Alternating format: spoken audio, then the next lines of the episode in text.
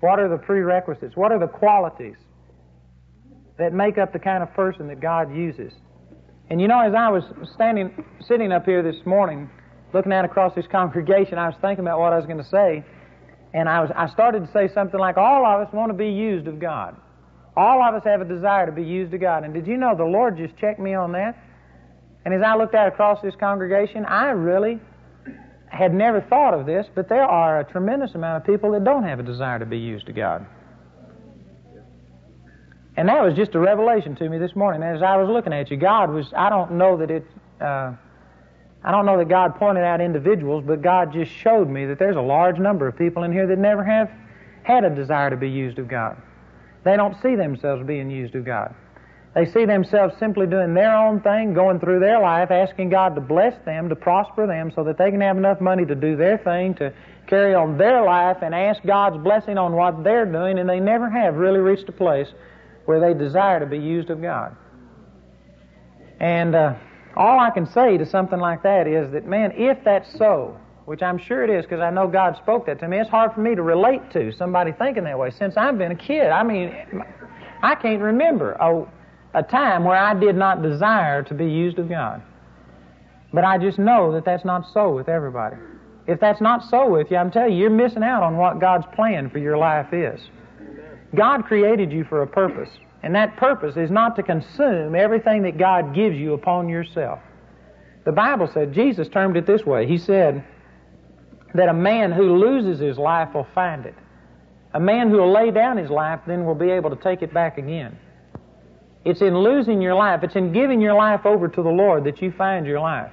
A person that has never yielded yourself 100% to the Lord if, you, if your supreme desire in your life isn't to be totally yielded to God and available to God to let God consume you and use you however you desire to be used, then you've missed out on what life is all about.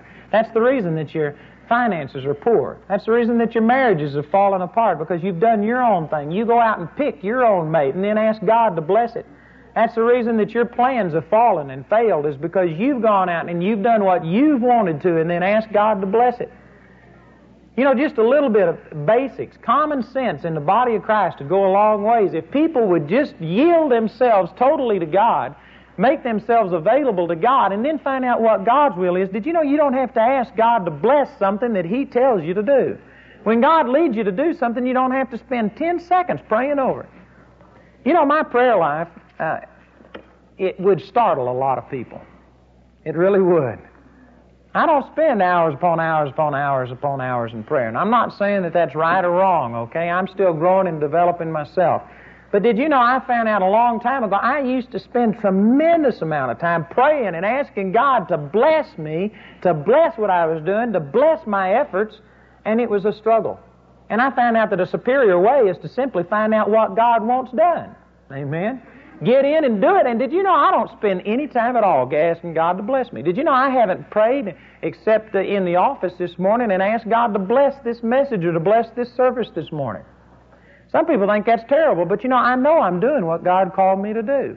I know that God's anointed me, and I know that when God calls you and anoints you to do something, that there is a power there, and you don't have to get up and ask God to do something that He's already done. He's already commanded His blessing upon His Word.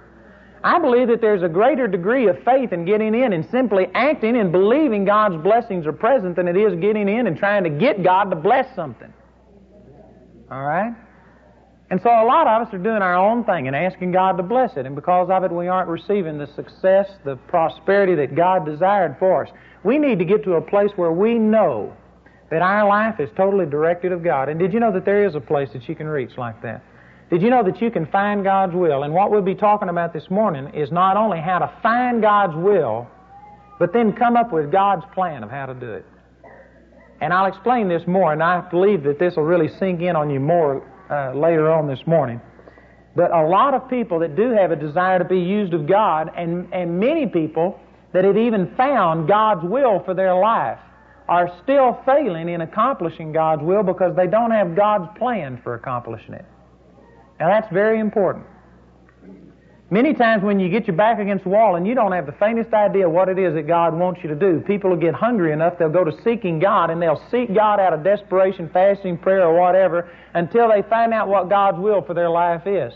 But then when they get that, they figure, well, God, that's enough. Amen. Now I know what you want me to do. And then they go out and try and accomplish it in their power, in their way. And did you know, I believe that there's probably been more damage done in the body of Christ by people who recognized a gift or a call on their life, but they did not take time to let God mold them and make them into the person they were supposed to be. They didn't find God's plan for accomplishing it, and so they went out. You know, there's a lot of pastors today that know that God's called them to pastor, and they go out and they, they learn, they experiment on other people. They didn't take time to let God build it in them, and there has been a lot of damage done by people who know a call on their life, but they didn't have God's ability to get it done. They didn't have God's way of getting it done. Y'all follow that? So we're going to be sharing some things today, I believe, that'll help you. Let's look over here in John chapter 2. First thing I want to share with you is that God doesn't just use everybody. And it's not God that is choosing that there's not more people to be used today. God's will is, it says according to the Word of God, His eyes run to and fro throughout the whole earth, seeking to show Himself strong in behalf of those who are perfect in His sight. God wants to use you more than you want to be used. Out of John chapter 15, verse 16, He says, You have not chosen me, but I have chosen you and ordained you that you should go and bring forth fruit and that your fruit should remain. That's John 15, 16. You need to really get that in your heart. You didn't choose God, but God chose you and ordained you that you should go and bring forth fruit. Also in John chapter 15, he says, Herein is my Father glorified that you bear much fruit. If you want to glorify God, the thing that glorifies God, the thing that pleases God is for you to be fruitful and productive.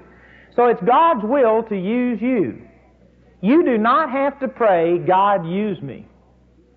I used to spend a lot of time praying, oh God, use me. And I'd say, oh God, look at the situation out there. And oh God, think about all the people dying and going to hell and think about all that needs to be done. And oh God, just use me. Open up a door to use me.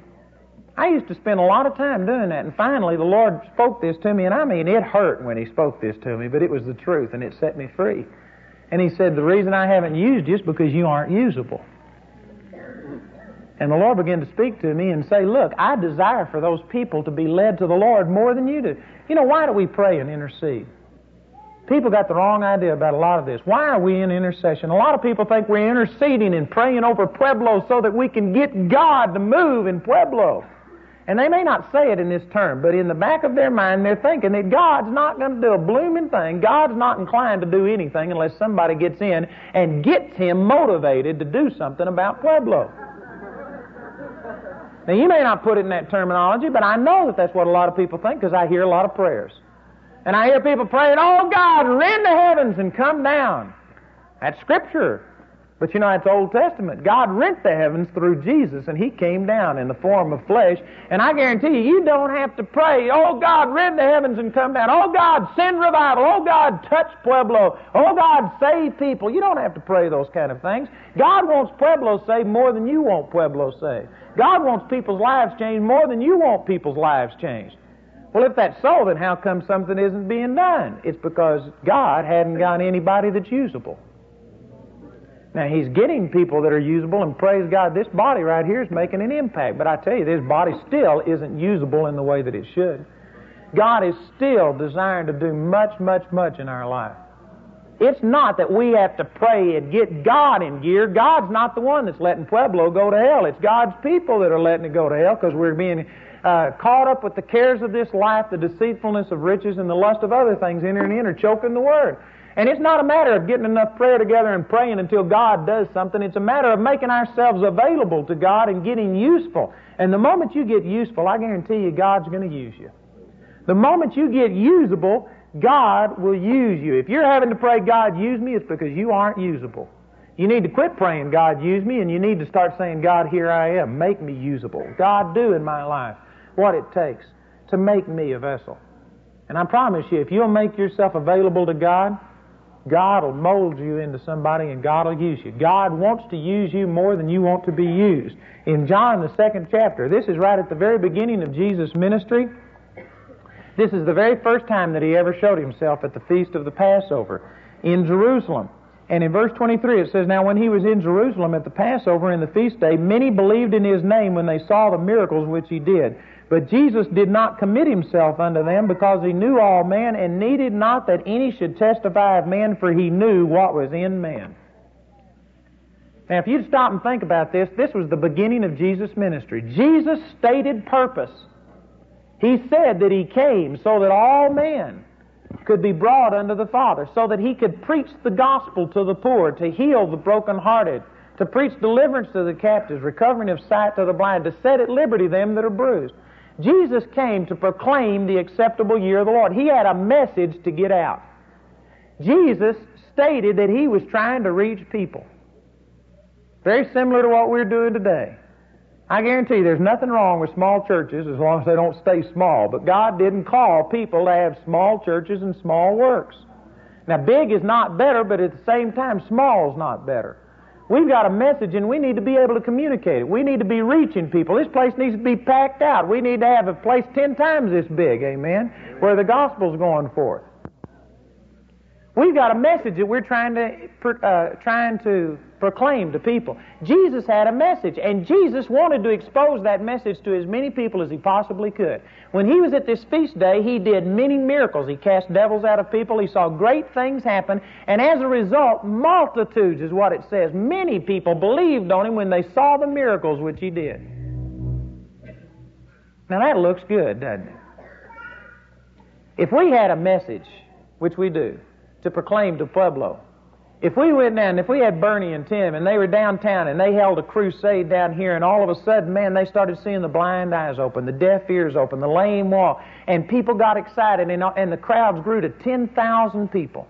And we had 10,000 people there and they were just shouting out and proclaiming that, oh, we believe Jesus is the Christ. We believe Jesus is the King. We want to reach Pueblo. You know what most of us would do? Man, we'd get them the materials. We'd get everybody a packet. We'd sign them up. We'd uh, have them go knocking door to door and say, man, let's take this town. Doesn't that sound good? Look what Jesus did.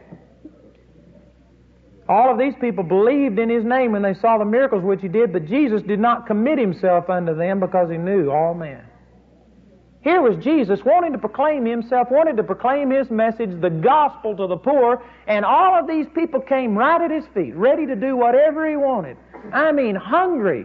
We're ready to proclaim you as Messiah, to announce you as King to the entire nation. He had thousands of people that he could have used to blitz that nation. And Jesus walked off and left them, would not commit himself unto them, would not commit his ministry unto them, would not use them to proclaim his message. Why? Because he knew what was in man. The point that I'm saying is, Jesus approaches things a little bit different than most of us do. Jesus is more concerned about the quality of ministry than he is the quantity of ministry. Jesus is more concerned that it be done in a proper way. God is not going to use people that are not usable. And we see right here that Jesus, these people, in our way of thinking, would have been the key to him achieving his purpose. But you know, Jesus was a man of principle. Boy, I like that. Jesus had some standards, standards, and he was not going to violate his standards to get to the end. The end result does not justify the means that you use to get there. You know, in my ministry, I'm sure Tim, Bernie, any of the ministers here could verify this that, man, you have such a desire within you to reach people, to share the gospel, that there are always shortcuts presented to you. There's always ways of compromising your principles. And they may not be things that are totally wrong, but just compromises to things that you've said, I'm never going to do it this way. You've got a standard. And there's always opportunities to compromise. And, and, and the end result would be so noble that it's easy to justify those kind of compromises. But did you know you can't do that? I saw a film, I'm sure some of you saw it, Chariots of Fire, and I tell you, I, that show blessed me. And I didn't agree with this guy that chose not to run on, on Sunday in the Olympics because, you know, I don't believe that Sunday is the Sabbath in the first place. I believe that technically, doctrinally speaking, what his stand was incorrect, but to him, he believed that was God's standard. And he refused to run on Sunday because of his faith in the Lord. And uh, anyway, they tried to pressure him. He wouldn't do it. And finally, they worked out a compromise and he, he got it done. But uh, one of these, one of those statements in there, boy, just has really gone into my heart. And this guy was talking to some of the people who were pressuring him to compromise his convictions with God and go ahead and run on Sunday. And this one man said, You tried to separate this man from his values or from his principles, and says those values and principles are what made him the runner that he is. If you'd have separated him from those, you wouldn't have had a runner. You wouldn't have had a champion if you separate him from those principles and from those values. And boy, that really has gone into my heart that you know that our value system, our principles, our standards are what make us what we are. And I guarantee you, just accomplishing some end result and doing whatever you have to do to get there, that, that's not it. That's not the right way to do it. I guarantee you, whether I'm right or wrong, I've got some commitments, some things that I've made to the Lord. And if I violate those things, I'm destroying myself. I'm destroying any quality in me that is usable by God. And I've got to adhere to what God's spoken to me. I've got to hold on to those principles, onto those values. Y'all see that? God has values. God has standards for using people, and God's not going to violate them. Even though there's a world dying and going to hell, God is not going to violate His usage of people. He's not going to commit Himself to just everybody. There's certain people that He will not commit Himself to because He knows what's in man and he needs not, it says, that any man should testify of man, for he knew what was in man. That means that he doesn't want us to minister out of our ability. He wants the ability to be supernatural ability. He doesn't want us to do it out of our power and out of our ability. And here's probably one of the biggest reasons that most people aren't being used of God is because they have never really yielded themselves to where it's not them living, but it's Christ living through them. Most people are doing everything that they're doing out of their ability and asking God's blessings on it. They're still doing it out of self instead of being dead to self and allowing God to live through them. And God's not going to use that kind of person. God wants a person who will allow Him to flow through them. You know, the Bible says in 1 Corinthians chapter 1 that God chose the foolish things of the world to confound the things which are wise, and base things of the world to bring to naught things that are, and, and all of this other. It says that He chose the base, the foolish things of the world now, the reason he did that is not because God's got anything against somebody that's got education, that's got good looks, that's got great talent, that has all of these things going for him. God doesn't have anything against you, but God is not going to use that natural ability. Now, I'm not saying that a person with natural ability can't be used. Say, for instance, if you're a great singer, if you've got a great voice, God can use that voice, but only after you give it to Him only after you get to where you aren't ministering out of your ability and power. You know, I've, I've known a lot of musicians, and I've heard a lot of other musicians say things such as that when they first got born again, they were singing, like for instance, Kenneth Copeland was singing in nightclubs.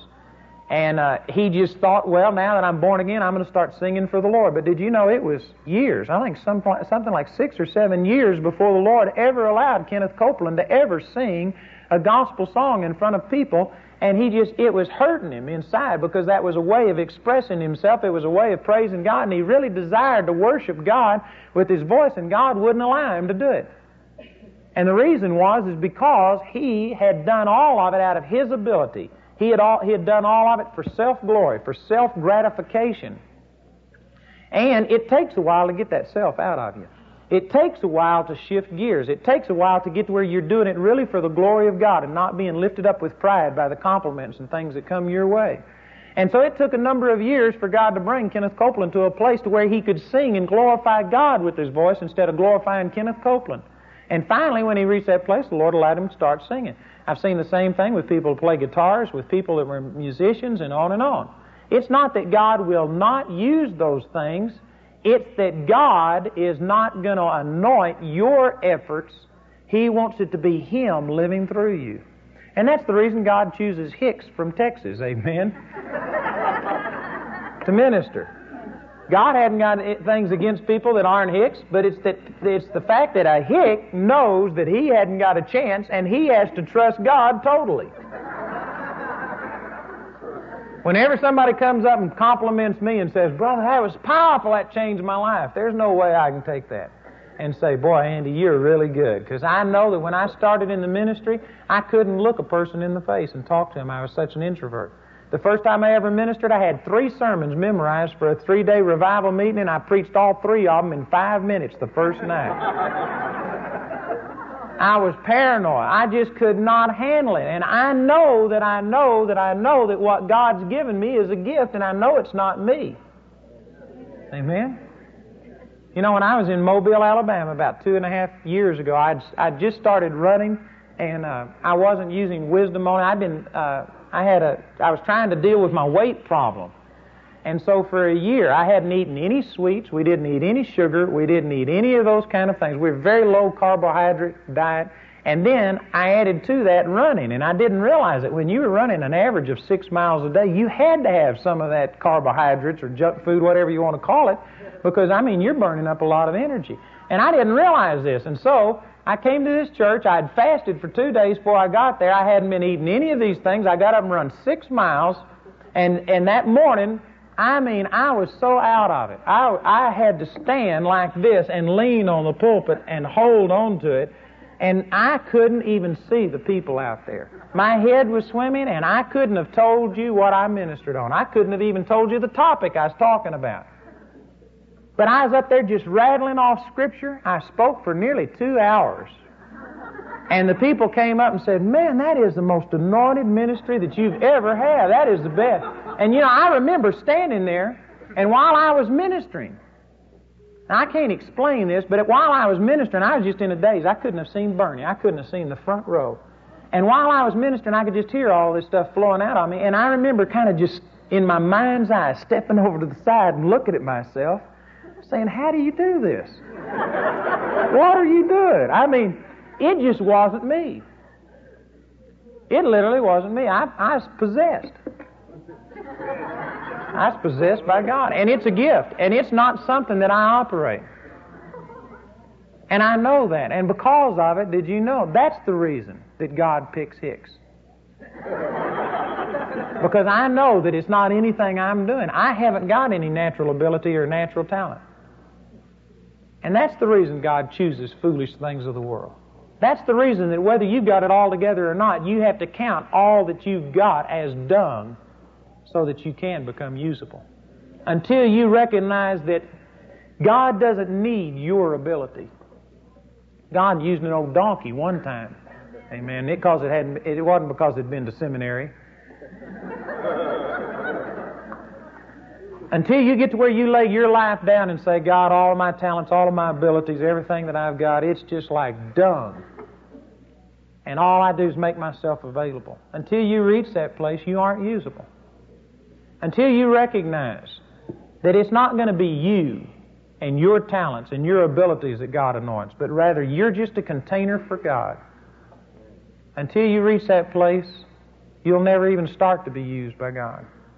And that's why a lot of people are frustrated today. They've got the desire to go out and reach people, but they've never reached a place to where they've really yielded themselves as a living sacrifice to God counted everything that they have as dung and just say, God, here I am. You fill me. God, you control me. God, you do it. There's, that's hard to do because of pride, because we've been in control, because we are the ones that have been calling the shots to yield control, submission. You know, submission is nearly a dirty word in the body of Christ. A few years ago, there was a lot of abuse of submission, and we saw it preached to such a degree that you submit to people even if they tell you to sin, and of course that's wrong. But regardless of the abuses, there is a truth about submission. And very, very, very, very few Christians have ever learned submission. They don't submit to anybody. They're free spirits. They're independents. They don't go to church. They won't submit to any church because no church is good enough for them. And people have not learned to just plug in someplace and to submit.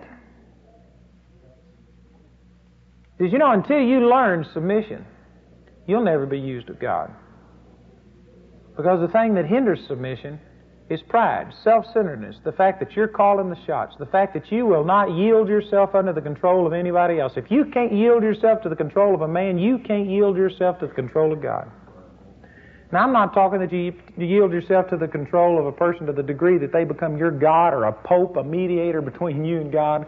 But I'm talking about the scriptural method where we yield ourselves one to another, submitting ourselves one to another in the fear of God where we submit ourselves under the leadership, the eldership that God placed into the church, even if you disagree with them, that you love that person and you never criticize, but you always do things to build them up, to minister to them. If you can't learn those lessons, you'll never be used.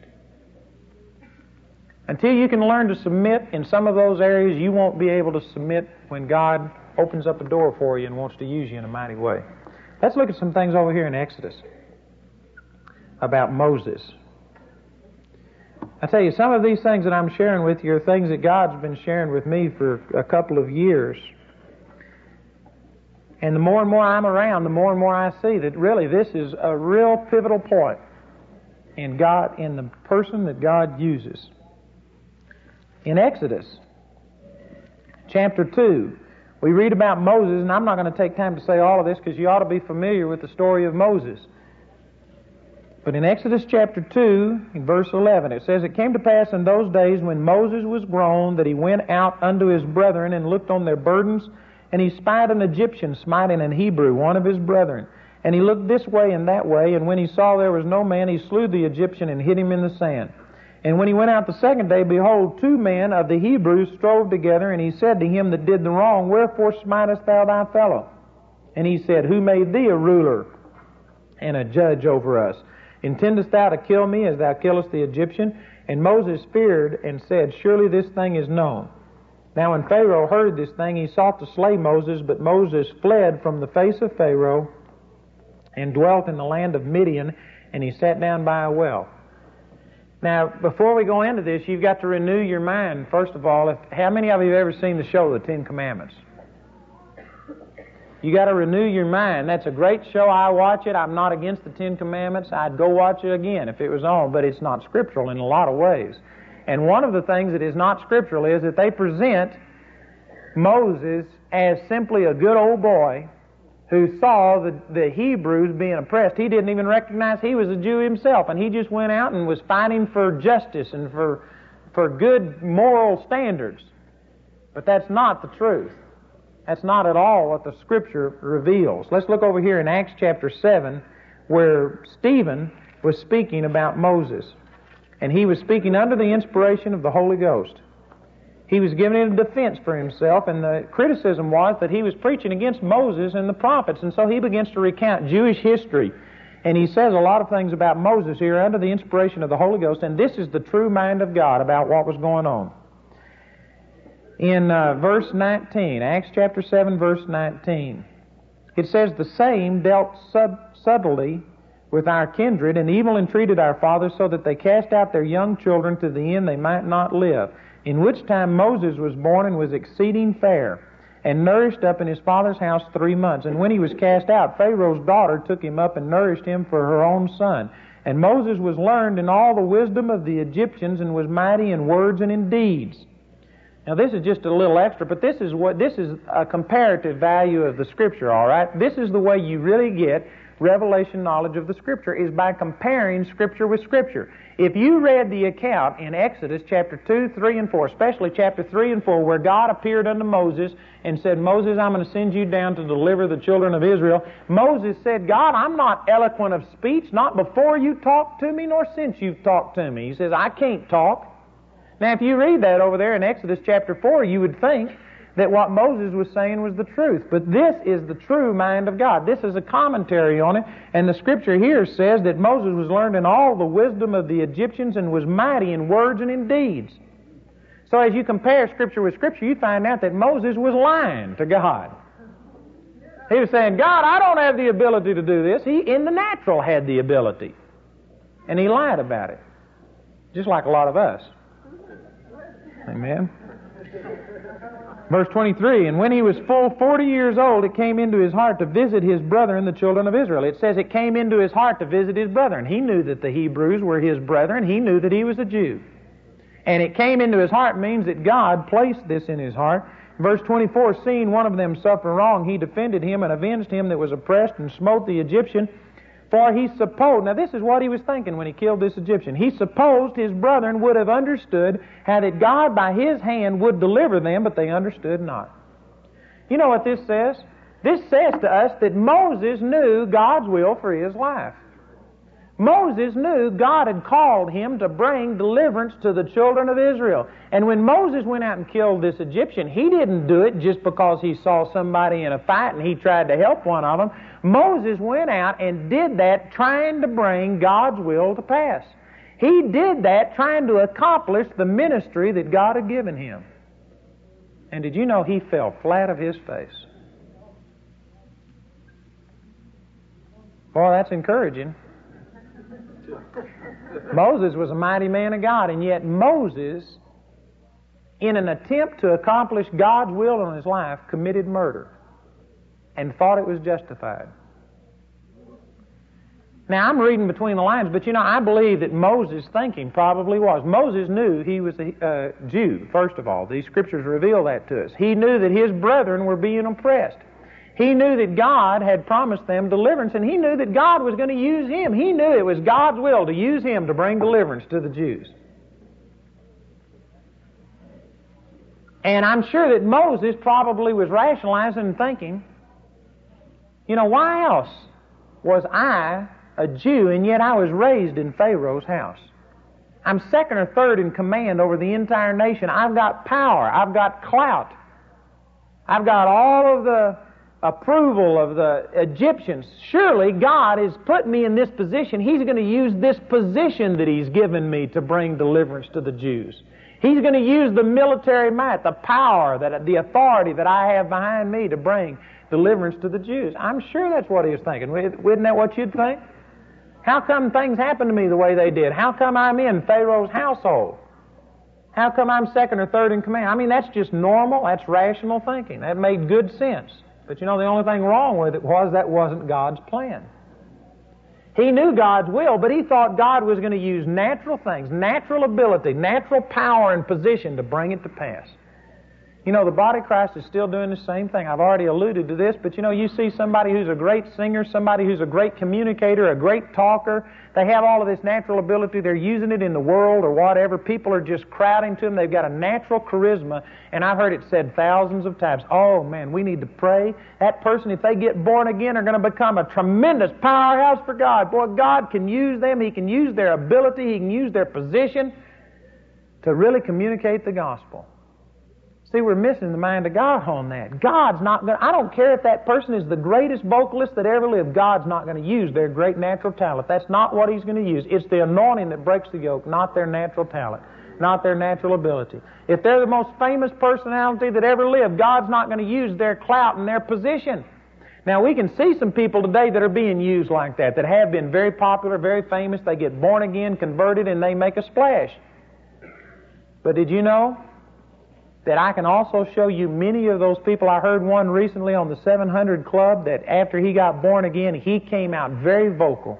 He spoke for the Lord, and did you know it like to have destroyed him spiritually? Within a year and a half, he was to the point of doubting that there was a God. He was in rebellion towards God, and he went through a period of four or five years of total rebellion. Finally, he's come back now. He's a lot mellower, and God is mightily using him now.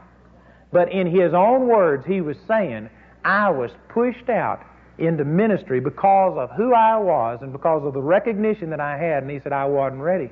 He said, it went to my head, and it's exactly like the scripture talks about in, in uh, Timothy. It says that we are not supposed to put a novice in a position of ministry because he'll be lifted up with pride and he'll fall into the condemnation of the devil.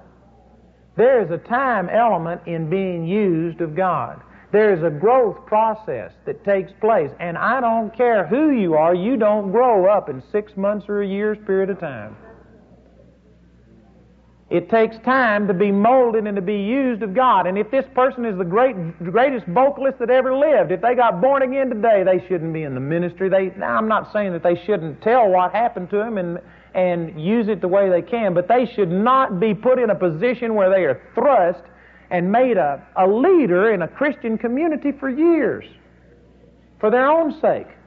and also for the body of Christ because they're liable to start coming out with some off the wall things that'll do damage to the body of Christ.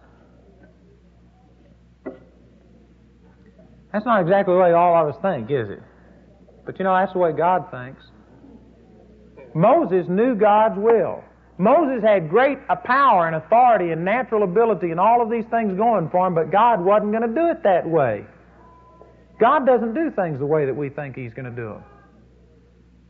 And Moses made a tremendous mistake thinking that God was going to use just his natural position and authority. Let's look at one other thing over here. Let's turn back to Genesis chapter 15. This is where God appeared unto to Abraham and made covenant with Abraham. And part of this covenant, we'll only read part of it. In verse 13, Genesis 15 13 says, And he said to Abram, Know of a surety that thy seed shall be a stranger in a land that is not theirs, and shall serve them, and they shall afflict them four hundred years. And God's prophesying to Abram. And he said that your descendants are going to go down into this nation, which we now know was Egypt, and they're going to be afflicted for 400 years. And also that nation whom they shall serve will I judge, and afterward shall they come out with great substance. And thou shalt go to thy fathers in peace, thou shalt be buried in a good old age. But in the fourth generation they shall come hither again, for the iniquity of the Amorites is not yet full. So God prophesied to Abram that his descendants would be in Egypt for 400 years. Let's turn over to Exodus chapter 12. And this is the very day that the children of Israel came out of the land of Egypt under Moses' direction. In Exodus chapter 12 and verse 40. Now the sojourning of the children of Israel who dwelt in Egypt was 430 years. And it came to pass at the end of the 430 years, even the self same day, it came to pass that all the host of the Lord went out from the land of Egypt. Exactly 430 years from the day that Jacob and all of his children came down into the land of Egypt. 430 years to the day the children of Israel departed out of the land of Egypt under the direction of Moses. We also find, and I'm just going to skip through some of these things, but I believe most of you are aware of it, that Moses spent 40 years in the wilderness. From the time that he killed this Egyptian and he fled from Egypt, he spent 40 years in the wilderness. God appeared to him in the burning bush. He came back and brought deliverance. So, if you subtract 40 years from, th- from 430 years, which is the exact amount of time that they spent in the land of Egypt, that means that Moses killed this Egyptian in the 390th year of their captivity, or of their bondage in Egypt. Everybody follow that? God prophesied to Abraham that they'd be there for 400 years. That means when Moses killed this Egyptian, he was at least 10 years premature trying to bring deliverance to the Jews. He would have violated what God told Abram. He would have made God's prophecy to Abram void and of none effect. He was 10 years premature with what he was doing. Now, some people might say, well, now, brother, if he was 10 years premature, why did God reveal to him that he was going to use him to bring deliverance? Why would God tell you something 10 years before he wanted you to use it? Well, there's probably more than one answer to that, but one of the answers is that it takes us at least 10 years to get usable. And God has to many times reveal to you the end result of what He wants you to do to even get you to seeking and, and make yourself presentable to God to be used in that fashion. Did you know that Joseph, who was mightily used of God, Joseph received his two dreams when he was 17 years old. Joseph was 39 years old when he saw those dreams fulfilled. 22 years. And only nine years of that was he enjoying any degree of ministry prosperity at all. So if you subtract that, that means he spent 13 years in total preparation. 13 years in total preparation. Another man, Paul, or Saul, spent 14 years locked up, completely separated before he ever ministered. He spent three and a half years of that totally separated from any people at all in the backside of a desert, and 14 years before he began to minister the Word. Now, everybody wants to be like all these great men of God, but nobody wants to go through Bush University. That's where Moses graduated from. On the backside of the desert. Everybody wants to be like David, but did you know that David was called, anointed of God? He had the oil pour, poured over him. The entire nation recognized that David was the one that was anointed to be king. And David spent at least four years running from Saul, living in foreign countries. David even one time had to act like he was totally mad and let the spit drop off of his beard and go around and act like a spastic so that the king wouldn't kill him. And he had the anointing of God on him to be the leader of the Jews. Everybody wants to be like David, but nobody wants to go through what David did to be like David. Everybody wants to be like Moses, but nobody wants to go through Bush University. Everybody wants to be like Joseph, but nobody wants to get thrown in a pit and sold into slavery and accused of adultery and thrown in a dungeon for two and a half years. Everybody wants to be like Paul, but nobody wants to go through three and a half years in the desert and then another uh, 12 years shut up just seeking God. And the reason for that is because of self will. Because we, we just, we can rationalize so many things and say, but God, there are people that need it. God, there are people dying and going to hell, and I hadn't got 10 years to get ready. God, I hadn't got five years to get ready. God, people are going to go to hell. There's people that I know right now that are going to be going to hell if I don't get with it and if I'm not mightily anointed and if you don't use me, there's people going to hell. Did you know Moses could have looked out his window and have said, God, the Jews, if I wait until the 400th year for that prophecy to be fulfilled, can you imagine how many Jews are going to die in slavery in 10 years' time? Can you imagine the terrible anguish that they went through in 10 years' time? He could have justified his feelings and said, God, we hadn't got 10 years to wait. But did you know what? He'd have been better off waiting 10 years than doing what he did and wind up costing the children of Israel 30 years extra bondage. Think how many died during the 30 years extra bondage. I personally believe that God's will was to bring them out in the 400th year. They spent 30 extra years in, the, in Egypt in bondage because of Moses' disobedience. Because of Moses' self will, because of Moses thinking, God, I can handle it. God, I got all the clout, I got the power, I got the position, I got everything it takes. I'll do it my way. Cost 30 years extra bondage and who knows how many thousands of people's lives.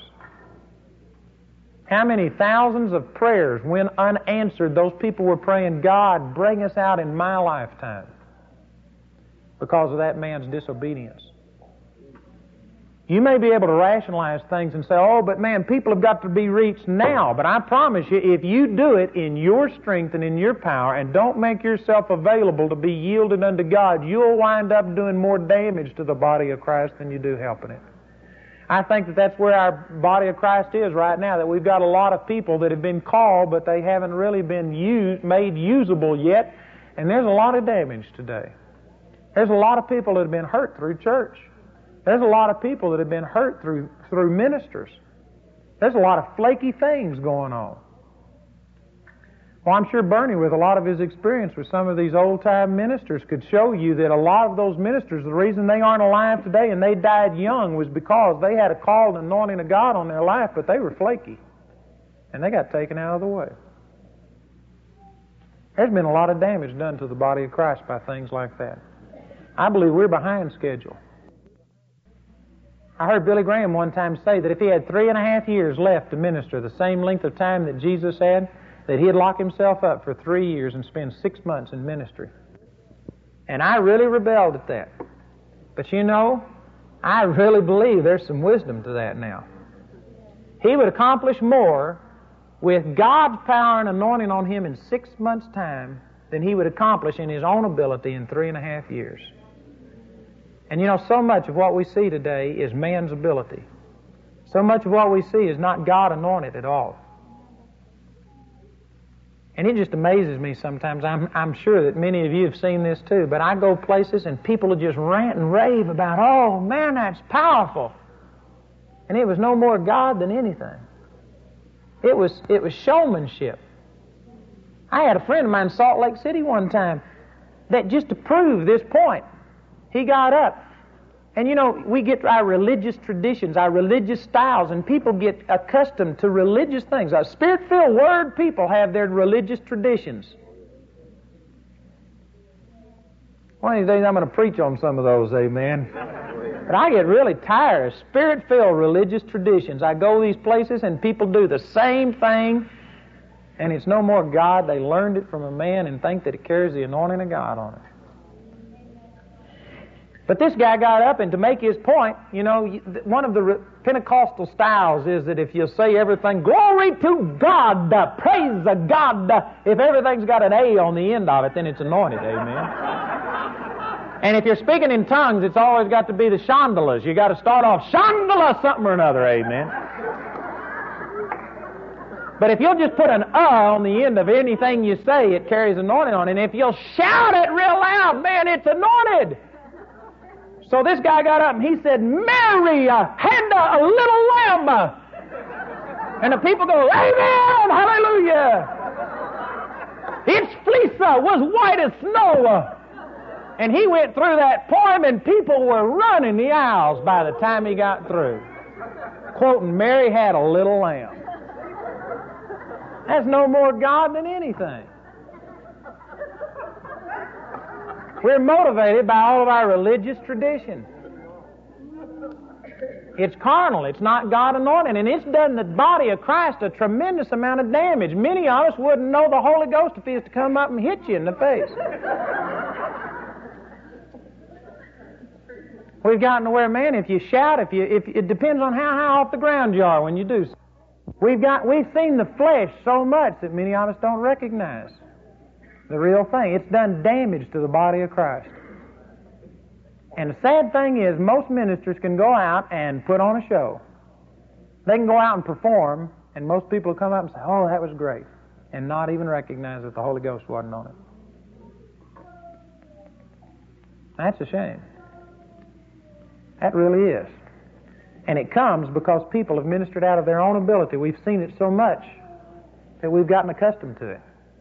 We'd be better off to lock ourselves up and let God's power and anointing reside upon us than we would to go out and try and accomplish it in our own strength.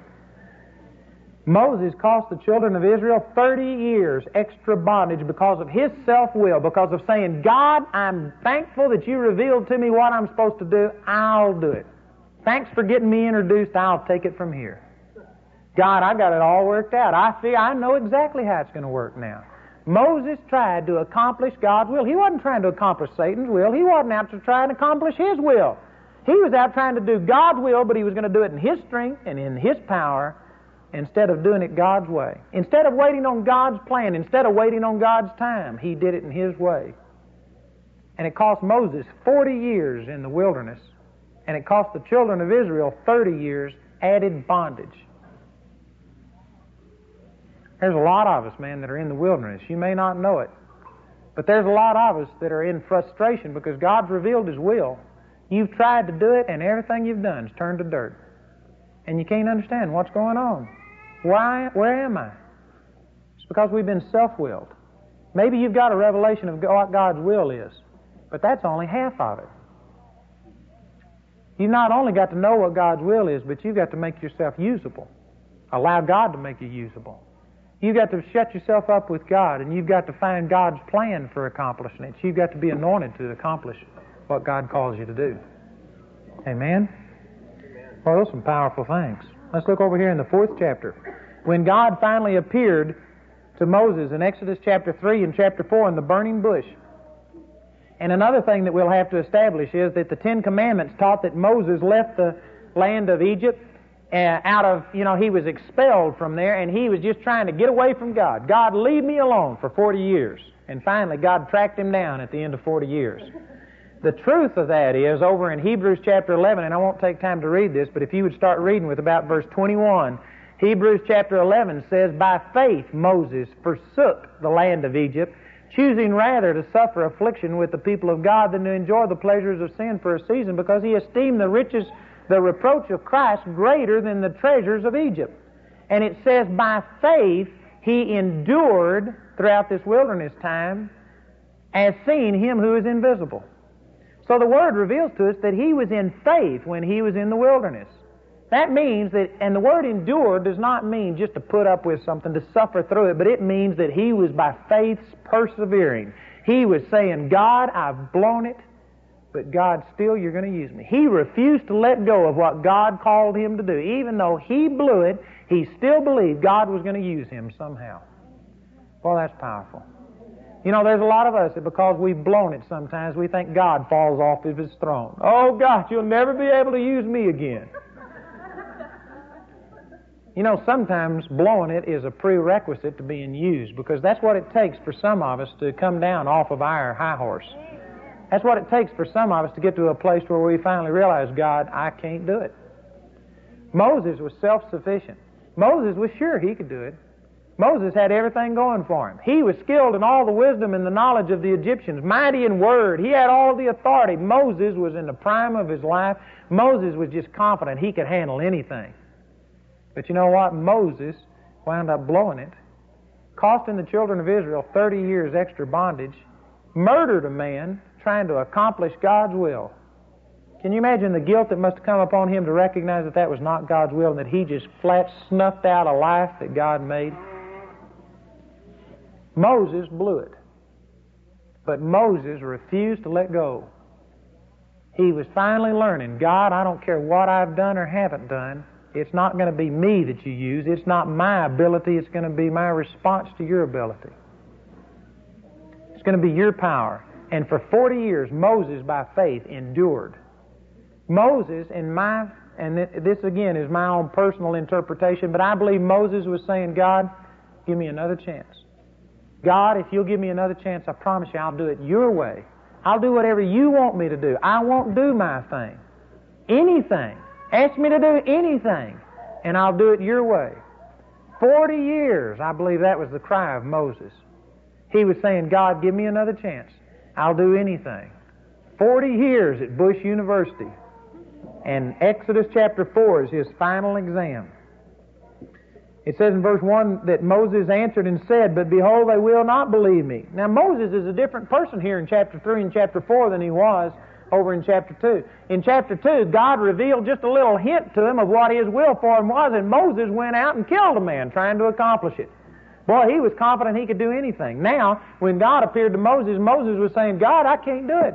God, they won't listen to me. God, I can't talk. God, they won't believe that you spoke to me. Who am I going to tell them spoke to me? I don't even know your name. He was using every excuse that he could. You know, Moses wasn't the same man that he was 40 years before.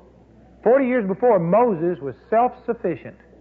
Now, Moses had reached a place to where he realized he couldn't do anything. Now, that's only part of it, but that's an important part of it. Is to recognize that in your natural strength and ability, you can't do anything.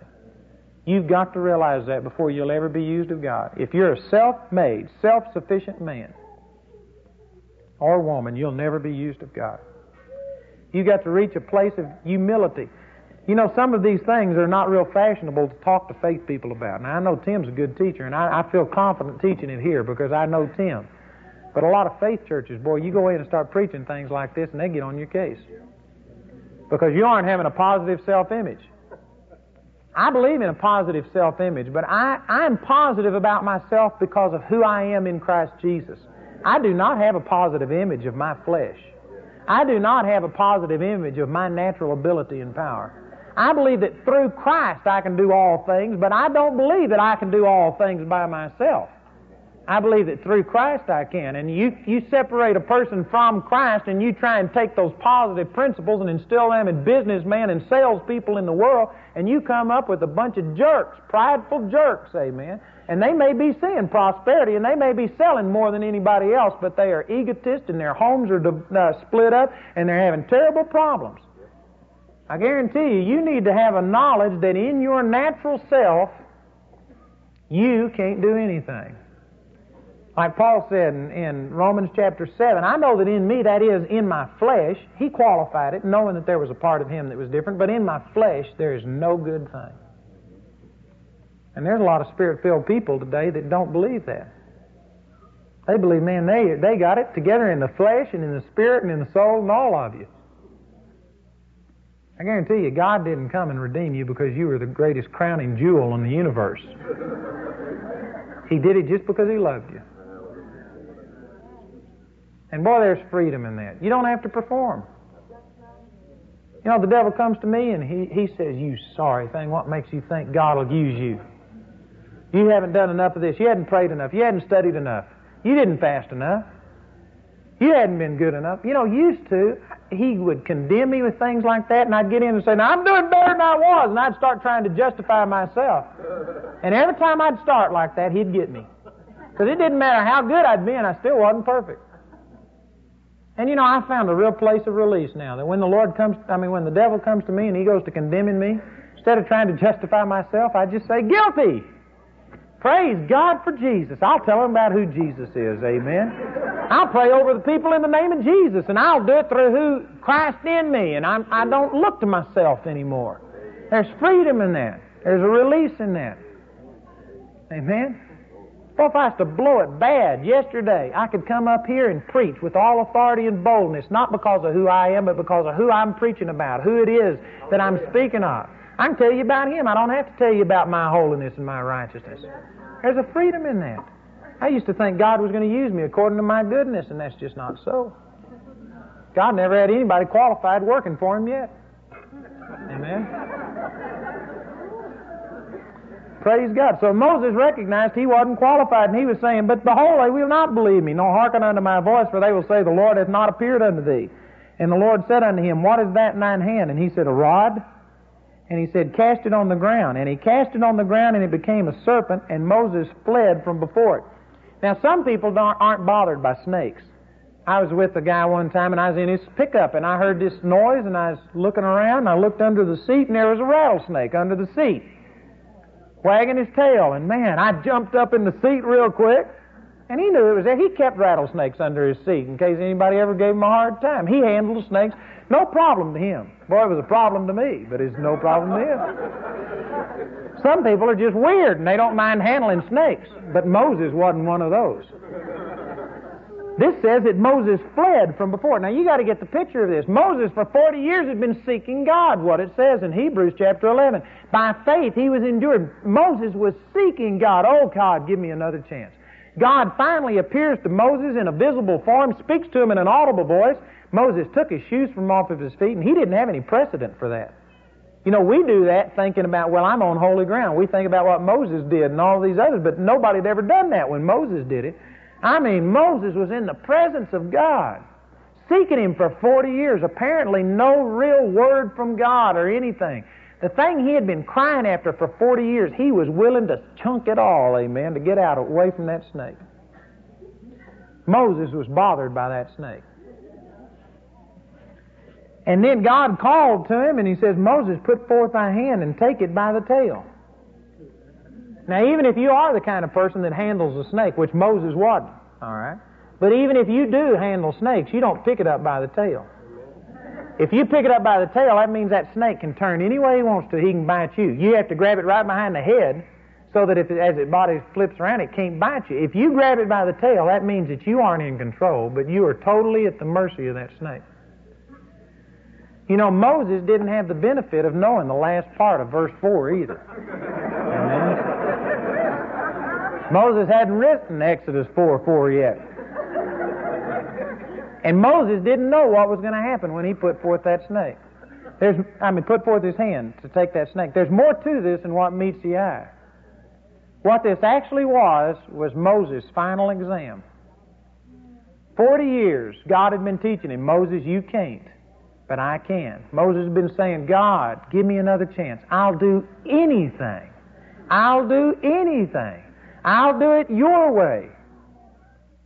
And here's God saying, All right, Moses, we'll see if you've learned yet. He says, pick up this snake by the tail. And you know, Moses picked it up by the tail. And I don't believe that Moses knew it was going to turn back into a rod. I believe in Moses' way of thinking it was death. I mean, that was the normal way of thinking. But yet, he had made this commitment. He had learned his lesson, and he had been saying, God, I'll do anything. I'll do anything. I'll do it your way, regardless of how foolish to the natural it seems. I'll do whatever you want. And did you know Moses proved that that was truly the heart cry that he had when he reached forth his hand and took that snake by the tail? I don't believe Moses expected to live. I don't know what he expected, but I don't believe he expected it to turn back into a rod. But see, God was proving him. God was giving him this final exam, and he, he passed the test. And then is when God used him, is when he was willing to do it God's way, even to the point of death. You know, many of us want to be used of God, but how many of us are willing to do it even if it kills us?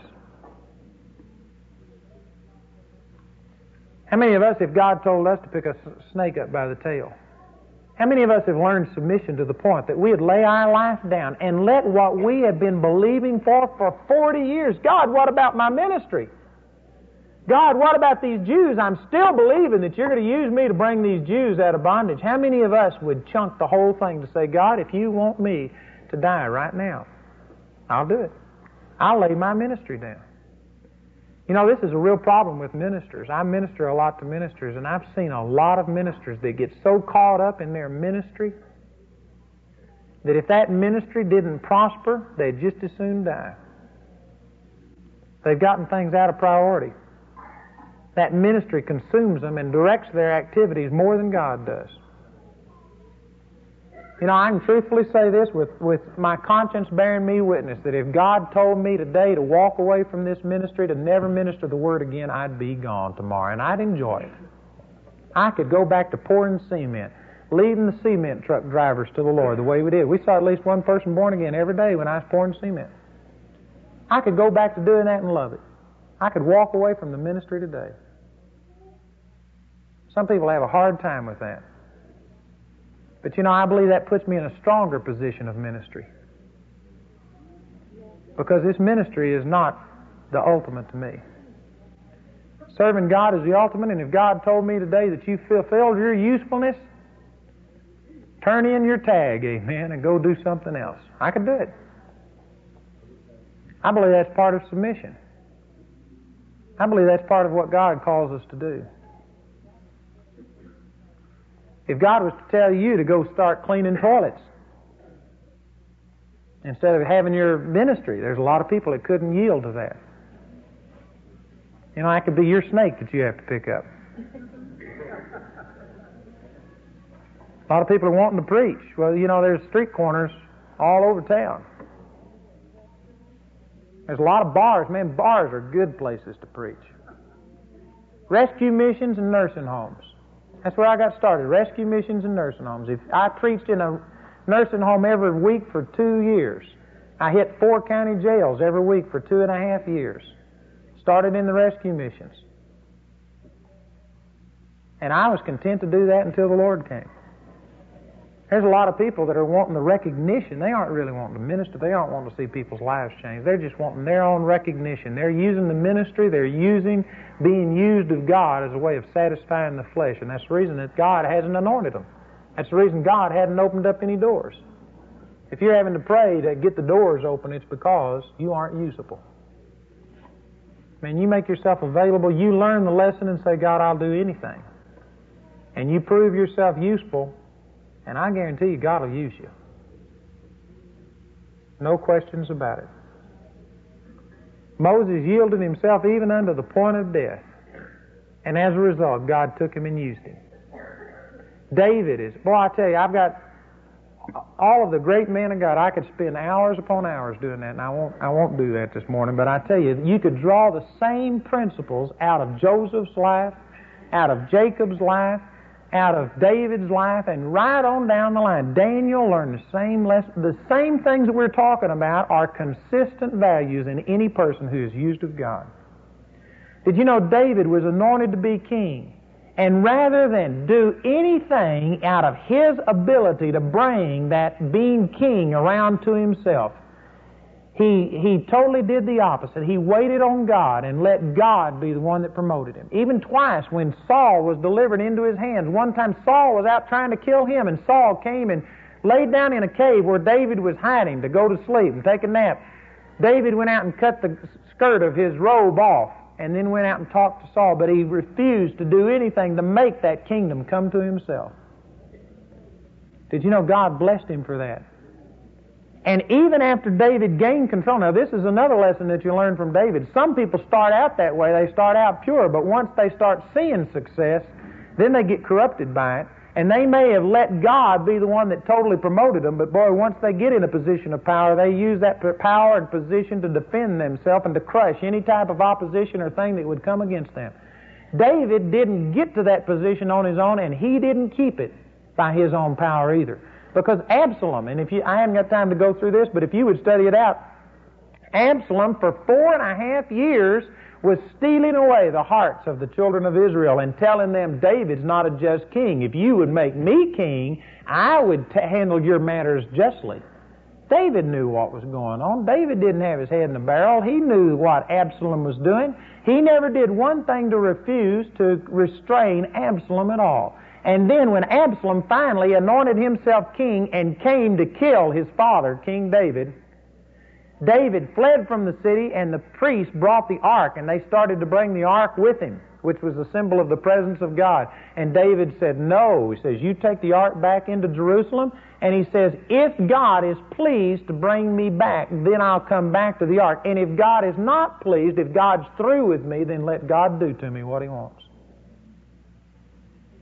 Man, that's strong.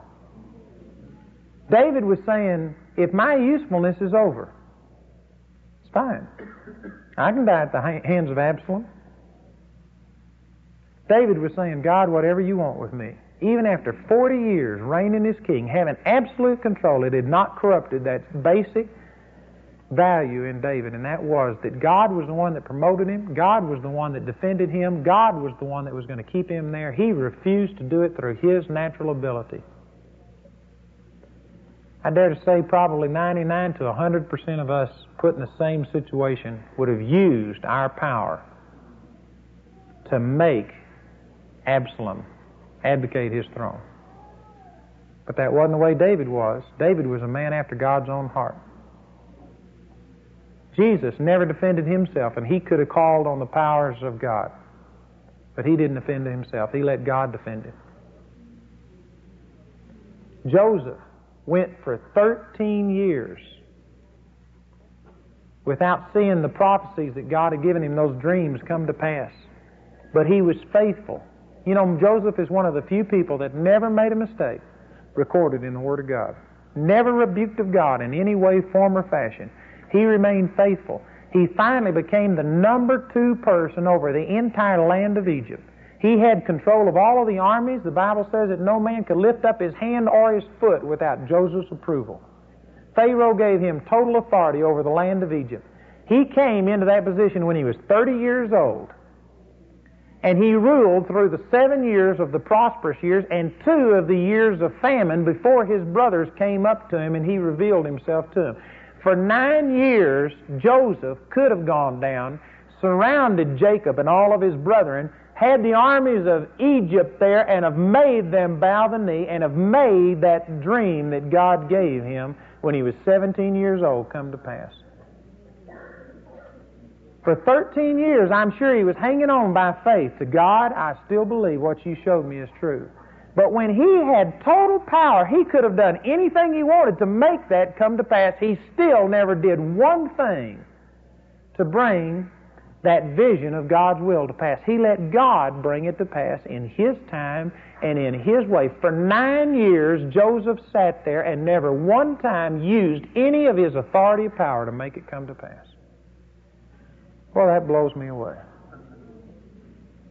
That's a powerful, powerful man of God that is so submitted to God that he'll allow something to drag on for nine years that he could have changed. Boy, there's a lot of us that won't wait 10 minutes on God if we could do it ourselves. And then we wonder why we aren't being used of God. I tell you, God is out to find some people that are totally divested of self to the place where they're saying, God, I'll do it your way, your will, to be totally yielded to God. And I'm not talking about a passive person. Boy, I tell you, that's, I'm not talking about just doing nothing. Boy, it's hard to seek God that way, to make yourself available. That'll take 100% of all of your energies. But, brothers and sisters, it's not God that isn't willing to change Pueblo. It's not God that's not willing to pack out this building. And God would want God would want every person in Pueblo hearing the Word of God this morning. It's not God that we're having to intercede with and get motivated. It's just the simple fact that God uses people, and God doesn't have any usable people. Those of us that are being used are being used to a very small degree compared to what God wants to use us. And so it's not a matter of grabbing hold of God, it's a matter of letting God grab hold of us. It's a matter of us yielding ourselves and presenting ourselves to God. And the Bible says that the eyes of the Lord run to and fro throughout the whole earth, seeking to show himself strong in behalf of those who are perfect in his sight. I believe that God, the eyes of God are here this morning. I believe that God directed me in what I ministered. I believe that God is here to seek out some people that he'd use. You know, Dwight L. Moody was sitting in the back of a church one night, and a man stood up and he said, The world has never yet seen what God can do with one person who is totally yielded to him. And Dwight L. Moody left that place and he said, By the grace of God, I'll be that man. And Dwight L. Moody failed. He wasn't 100% yielded to God, but that man without a third grade education, he was denied membership in the church because they didn't believe he showed enough fruit of being a Christian. He had nothing going for him, and yet that man transformed three continents, shook them to their foundation, preached before kings and queens, had hundreds of thousands of people there, and saw, I don't know, probably millions of people born again. Had nothing going for him except that he made himself that person who was yielded to God. And God's here looking for a few good men, just like the Marines. God's not looking for abilities. He's not looking for people that have got it all together. All He's wanting is a surrendered vessel, not a silver one. If He'll get a surrendered vessel, I guarantee you He'll make you into something that'll glorify Himself. And all of the praise and the glory will go to God, not to you. It'll be God. People will know that it's the anointing of God on your life, not you and not your natural ability and power. But what it takes is for you to yield yourself, to lay down your life, to lose your life in God so that you can really find God's life. And, brothers and sisters, I'm sad to say that most of us have never made that commitment. Even most spirit filled people, tongue talkers, word people, are still doing their own thing. And God's calling you into account and asking you to yield yourself, make yourself usable. And if you'll do it, it may take some time, but I promise you, God will, God will work a miracle in you. God's got a perfect plan for every one of your lives. God intended for you to be the most supernatural thing that ever walked on the face of the earth. He says, The works that Jesus did shall you do also, and even greater works than these shall he do. That's not just words, that's reality. God wants you to see the dead raised. God wants you to see the blind eyes open. He wants you to preach the gospel to the poor, to see the people that are cast down and the prisoners set free. God wants to use you for that. God's got a perfect plan for your life. But it comes through losing your life, through laying it down, through submitting it to God, making yourself totally available to God. That's the first step. Amen? Y'all ready to do that? Praise God. Let's stand up and pray. Father, we thank you for your word today. We praise you for it. And Father, according to 2 Corinthians 10, all of these things in the Old Testament were written for our admonition and for our instruction so that we could profit and benefit, that we would not have to go through the same problems. Father, I ask you that the Holy Spirit just take the words said today and that, Father, you'll open up our hearts and let us see, Father, areas of our lives where we have not yielded ourselves to you, where we've been self willed, where we are hindering the will of God from coming to pass. And Father, we make ourselves available to you this morning. Father, I ask you that through the power of the Holy Spirit, you help people to make that commitment to make themselves that living sacrifice, holy and acceptable unto you. And Father, I praise you for it. We bless you, Lord Jesus. I just depend on the fact that the Holy Spirit is drawing people to that place of commitment, total commitment unto you. And Father, we receive that this morning. Praise you, Father. You know, I want to ask you the Bible says that God confirms His Word with signs and wonders following. And I believe that that's very um, directional. If I'm ministering on commitment, God will confirm the word of commitment by bringing people to commitment. And I believe that there's an anointing on His Word today, that there's some of you that may have never really been confronted with this. You may have committed your life to Him as far as forgiveness of sins go, as far as trusting Him in minor details, but I'm sure there are people in here that have never really committed yourself lock, stock, and barrel to God. To the point of, like Moses, that you would take a serpent up, that you'll do anything. God, I'll do anything. Total commitment, total sacrifice. And I believe that God's confronted some people with that today and that He's bringing you to that place of commitment. It's short notice to make a decision like that, but at the same time, there's an anointing of God present that'll quicken you that'll help you to make that commitment. And I want to give you an opportunity to commit to that. I want to preface this by saying that there's some of you that I know have made this commitment and maybe you've fallen short of it. Today's been an admonition to you. You do not have to recommit. Just get back on target. Do what you told God you do. Thank Him for the admonition, for the correction. But there's some of you that have never really dealt with this and you have never really openly professed that God, I'm yours totally and completely.